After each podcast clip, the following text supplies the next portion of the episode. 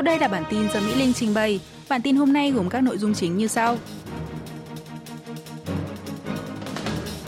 Hàn Quốc nới lỏng quy định đeo khẩu trang phòng dịch COVID-19 từ bắt buộc sang khuyến nghị từ ngày 30 tháng 1. Tổng thống Hàn Quốc nhấn mạnh về hợp tác đoàn kết tại diễn đàn Davos. Seoul lấy làm tiếc về việc Tokyo tái đăng ký mỏ Sado thành di sản thế giới.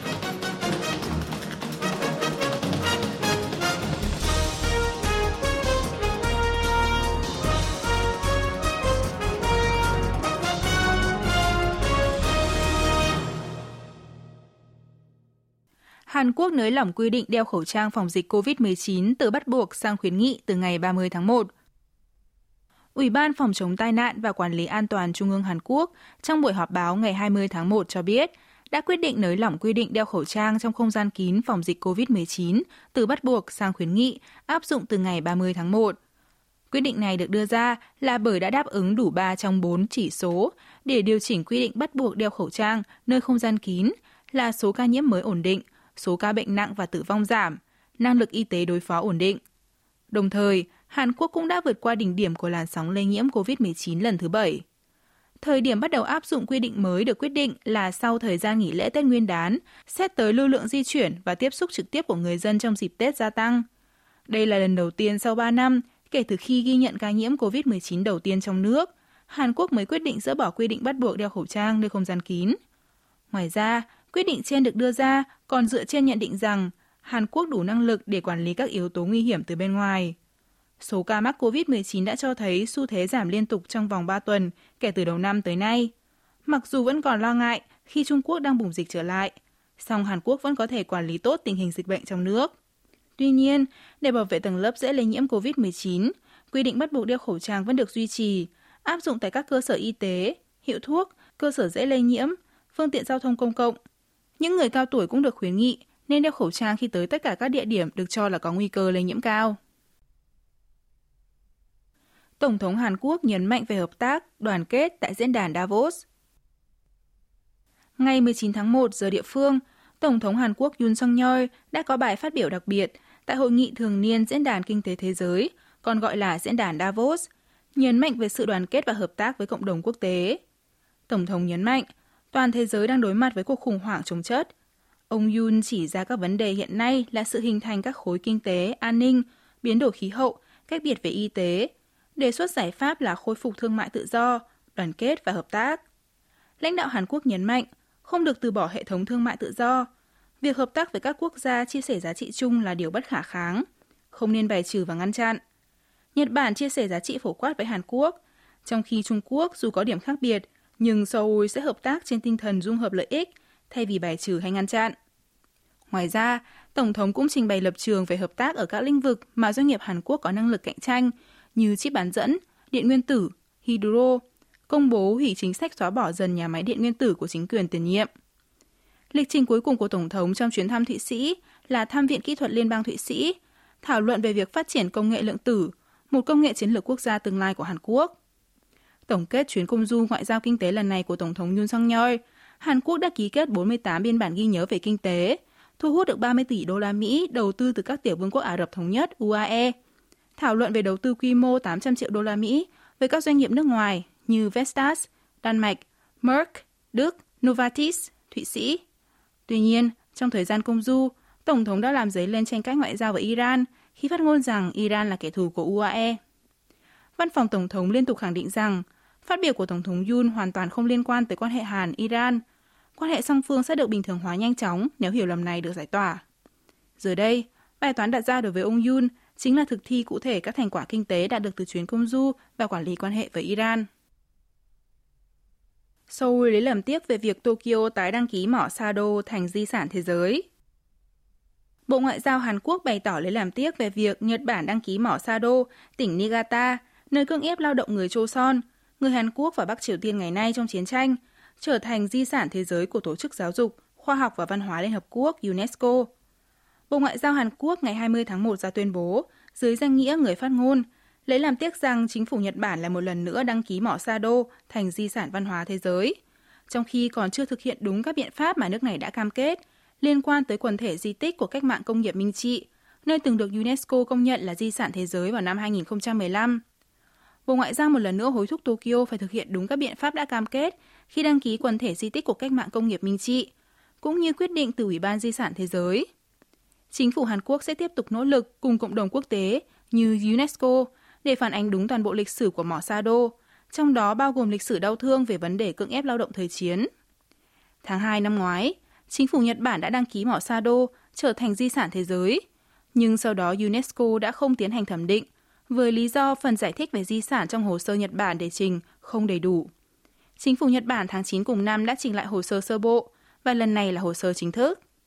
Tokyo xúc tiến đăng ký mỏ Sato thành di sản thế giới, nhưng chỉ giới hạn giai đoạn lịch sử từ thế kỷ 16 tới thế kỷ 19, nên vướng phải chỉ trích là cố ý loại bỏ lịch sử cưỡng ép lao động thời chiến, quay lưng lại với lịch sử toàn diện của di sản này. Văn phòng Tổng thống cho biết Iran có vẻ đã hiểu lầm phát biểu của Tổng thống Yoon Song-yeol.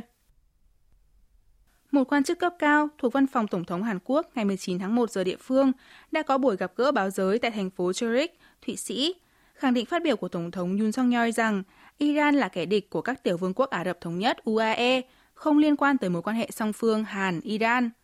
Quan chức trên cho rằng Tổng thống Yoon đã đưa ra những phát ngôn trên là nhằm chỉ ra tình hình an ninh nghiêm trọng tại UAE, đề nghị binh lính thuộc lực lượng ác hãy làm việc chăm chỉ hơn. Tehran có vẻ đã hiểu lầm về phát biểu của Tổng thống Yoon, bởi khi triệu tập đại sứ Hàn Quốc tại Iran, nước này đã đề cập tới nhiều vấn đề khác, như khoản tiền đóng băng của Iran tại ngân hàng Hàn Quốc hay phát biểu về chiếc ô hạt nhân của Tổng thống Yoon.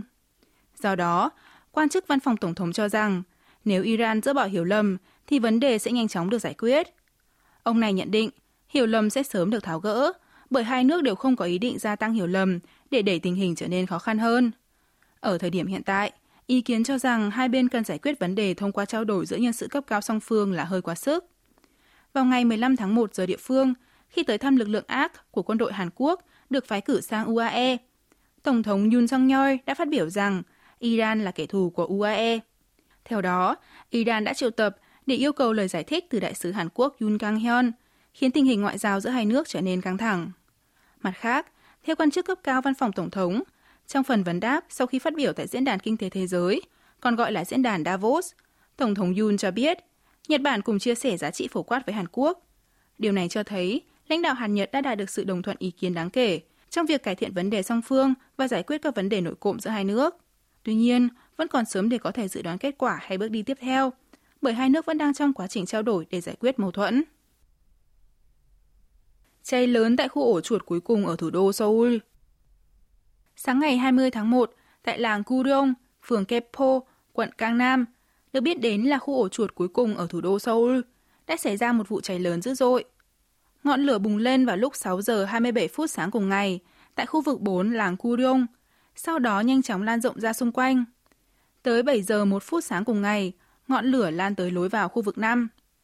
Ngọn lửa đã thiêu dụi khoảng 60 ngôi nhà tạm, tổng diện tích 2.700 m2. Cơ quan phòng cháy chữa cháy và chính quyền quận Cang Nam đã tiến hành sơ tán 500 người dân, thiết lập vành đai ngăn không cho ngọn lửa lan tới núi Kudong gần đó. Hơn 500 nhân lực cứu hỏa, cảnh sát, 61 trang thiết bị, 10 trực thăng dập lửa, cùng hơn 100 binh lính lục quân, 300 nhân lực thuộc quận Cang Nam đã được huy động tham gia dập tắt đám cháy. Tới 10 giờ 10 phút sáng, ngọn lửa phần lớn đã được kiểm soát. Cơ quan chức năng vẫn đang nắm bắt chính xác tình hình hiện tại. Những người dân sơ tán dự kiến sẽ tạm thời sinh hoạt tại 4 khách sạn ở quận Cang Nam. Theo chính quyền quận, tại làng Curyong có khoảng 666 hộ sinh sống.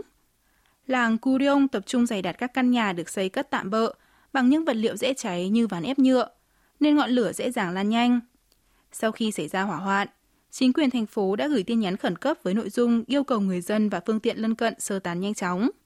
Tổng thống Yoon song yeol đang trong chuyến thăm Thụy Sĩ cũng đã chỉ thị Bộ trưởng Hành chính và An toàn phải huy động toàn bộ nhân lực và trang thiết bị cần thiết từ các sở phòng cháy chữa cháy. Quyền giám đốc cơ quan phòng cháy chữa cháy Nam Hoa Yong đã chỉ thị và hỗ trợ sơ tán những người dân khó di chuyển như người già yếu, người khuyết tật. Giám đốc Sở Cảnh sát thành phố Seoul Kim Quang Ho đã trực tiếp tới hiện trường để chỉ huy công tác khắc phục hậu quả. Việc gửi đạn dược dự trữ của quân đội chúng Mỹ tại Hàn Quốc cho Ukraine không ảnh hưởng đến tư thế phòng vệ. Phó phát ngôn viên Bộ Quốc phòng Mỹ Sabrina Singh trong buổi họp báo ngày 19 tháng 1 giờ địa phương cho biết, Mỹ đang cung cấp định kỳ nhiều đạn dược, vật tư, năng lực cũng như thiết bị cho Ukraine và đang nỗ lực để việc viện trợ được tiến hành nhanh chóng. Ngoài ra, Mỹ cũng đang thảo luận với chính phủ Hàn Quốc và Israel về phương án lấy đạn dược dự trữ của quân đội Mỹ đồn trú tại các nước này để cung cấp cho Ukraine. Tuy nhiên, bà Sabrina Singh nhấn mạnh, việc này sẽ không làm ảnh hưởng tới tư thế sẵn sàng đối phó của quân đội Mỹ, cũng như không ảnh hưởng tới năng lực bảo vệ lãnh thổ nước Mỹ và công dân Mỹ sống tại nước ngoài. Phó phát ngôn viên Lầu Năm Góc giải thích, Washington không có mọi thứ trên lãnh thổ nước Mỹ hay khu vực tác chiến của Bộ Tư lệnh châu Âu, nên khi cung cấp những thứ cần thiết cho Ukraine, Mỹ phải mua sắm từ nhiều nguồn cung ứng ở nhiều khu vực để bổ sung lại cho kho dự trữ cho Mỹ và các đối tác, đồng minh. Ngoài ra, bà Sinh cho biết, trong chuyến công tác Hàn Quốc dự kiến vào cuối tháng 1, Bộ trưởng Quốc phòng Lloyd Austin sẽ nhấn mạnh cam kết phòng thủ vững chắc cho Seoul, cũng như phi hạt nhân hóa bán đảo Hàn Quốc. Bắc Triều Tiên đang thiếu lương thực nghiêm trọng nhất kể từ sau nạn đói những năm 1990. Trang web chuyên về Bắc Triều Tiên của Mỹ mang tên 38 North, vĩ tuyến 38 độ Bắc, ngày 19 tháng 1 giờ địa phương công bố kết quả phân tích các tài liệu liên quan tới giá lương thực và tồn kho lương thực của Bắc Triều Tiên, cho biết tính đến tháng 8 năm ngoái, dự trữ lương thực của miền Bắc đã rơi xuống mức tối thiểu. Trang web này cho biết, do miền Bắc giữ kín các thông tin nội bộ, nên rất khó thu thập các tài liệu chính xác để nắm bắt tình hình lương thực nước này. Trang web này đã tiến hành so sánh và phân tích các tài liệu của Liên Hợp Quốc, cũng như các trang tin chuyên về Bắc Triều Tiên như Daily NK, Asia Press, kết luận rằng tình hình lương thực của nước này đang ở mức tồi tệ nhất kể từ sau nạn đói những năm 1990. Theo tài liệu phân tích, giá gạo, lương thực chính của miền Bắc, và ngô, loại lương thực thay thế đã tăng vọt. Trong đó, tỷ lệ tăng giá ngô cao hơn giá gạo. Ở Bắc Triều Tiên, nếu không có gạo thì người dân sẽ càng phụ thuộc hơn vào các loại lương thực thay thế như ngô, cao lương, đại mạch, nên giá ngô tăng cao hơn giá gạo, đồng nghĩa về việc hộ gia đình miền Bắc đang thiếu lương thực nghiêm trọng. Kể từ sau năm 2009, thời điểm trang web này bắt đầu phân tích, giá ngũ cốc ở miền Bắc thường có khuynh hướng cao hơn giá ngũ cốc quốc tế. Từ tháng 3 năm 2021, giá gạo và ngô có sự chênh lệch lớn, được phân tích là tín hiệu cho thấy chuỗi cung ứng lương thực ở miền Bắc đang đứt đoạn người dân Hàn Quốc đón Tết Nguyên đán trong đợt rét đậm. Cục Khí tượng và Thủy văn Hàn Quốc dự báo sẽ có một đợt rét đậm bắt đầu từ ngày 21 tháng 1, 30 tháng Chạp. Nhiệt độ tại huyện Cholwon, tỉnh Gyeonggi sẽ xuống tới âm 18 độ C. Thủ đô Seoul cũng xuống tới âm 10 độ C, giảm tối đa 10 độ C so với ngày 20 tháng 1. Cơ quan khí tượng đã ban cảnh báo rét đậm rét hại tại khu vực phía tây tỉnh Gangwon, một phần thuộc hai tỉnh Bắc và Nam Trung Trong, – khu vực núi cao phía đông bắc tỉnh Bắc Gyeongsang. Ngoài ra, nhiều địa phương khác sâu trong đất liền cũng đã được ban cảnh báo chú ý rét đậm. Trong ngày 22 tháng 1 mồng 1 Tết, cái lạnh sẽ có phần suy giảm, nhưng phần lớn các địa phương trên toàn quốc sẽ có mưa hoặc tuyết rơi. Sáng mùng 1 Tết, đảo Jeju và vùng duyên hải phía nam tỉnh Chola sẽ có mưa. Và ban ngày, toàn quốc sẽ có mưa hoặc tuyết, nhưng sau đó sẽ tạnh vào đêm cùng ngày. Người dân cần chú ý đề phòng tai nạn do chân trượt khi đi qua cầu, cầu vượt hay lối vào các đường hầm. Vào hai ngày cuối cùng của đợt nghỉ lễ, dự kiến Hàn Quốc sẽ đón đợt rét đậm rét hại mạnh nhất trong mùa đông lần này. Từ chiều ngày 23 tháng 1 mùng 2 Tết, nhiệt độ sẽ bắt đầu giảm đột ngột. Trong ngày 24 tháng 1 mùng 3 Tết, ngày cuối cùng của đợt nghỉ lễ năm nay, nhiệt độ tại Seoul có thể giảm xuống âm 17 độ C. Khu vực miền Trung nằm ở ngưỡng âm 15 độ C, khu vực phía Nam ở ngưỡng âm 10 độ C. Nhiệt độ thấp nhất trong cả mùa đông. Đặc biệt, đảo Jeju và vùng Hồ Nam, bao gồm thành phố Gwangju, tỉnh Nam và Bắc Gyeongsang. Bao gồm thành phố Gwangju, tỉnh Nam và Bắc Cholla, dự báo sẽ có tuyết lớn kèm theo gió thổi mạnh. Có khả năng nhiều đường bay sẽ bị ảnh hưởng. Trên biển cũng có dự báo có sóng lớn, ảnh hưởng tới các tuyến tàu khách. Do đó, người dân về quê ăn Tết khi trở lại Seoul cần chú ý theo dõi lịch tàu, máy bay để điều chỉnh cho phù hợp. Đợt rét đậm lần này sẽ còn kéo dài trong tuần sau, nên người dân cần chú ý không để bị thiệt hại do nước đóng băng. Quý vị và các bạn vừa nghe xong bản tin của Đài Phát thanh Quốc tế Hàn Quốc KBS World Radio.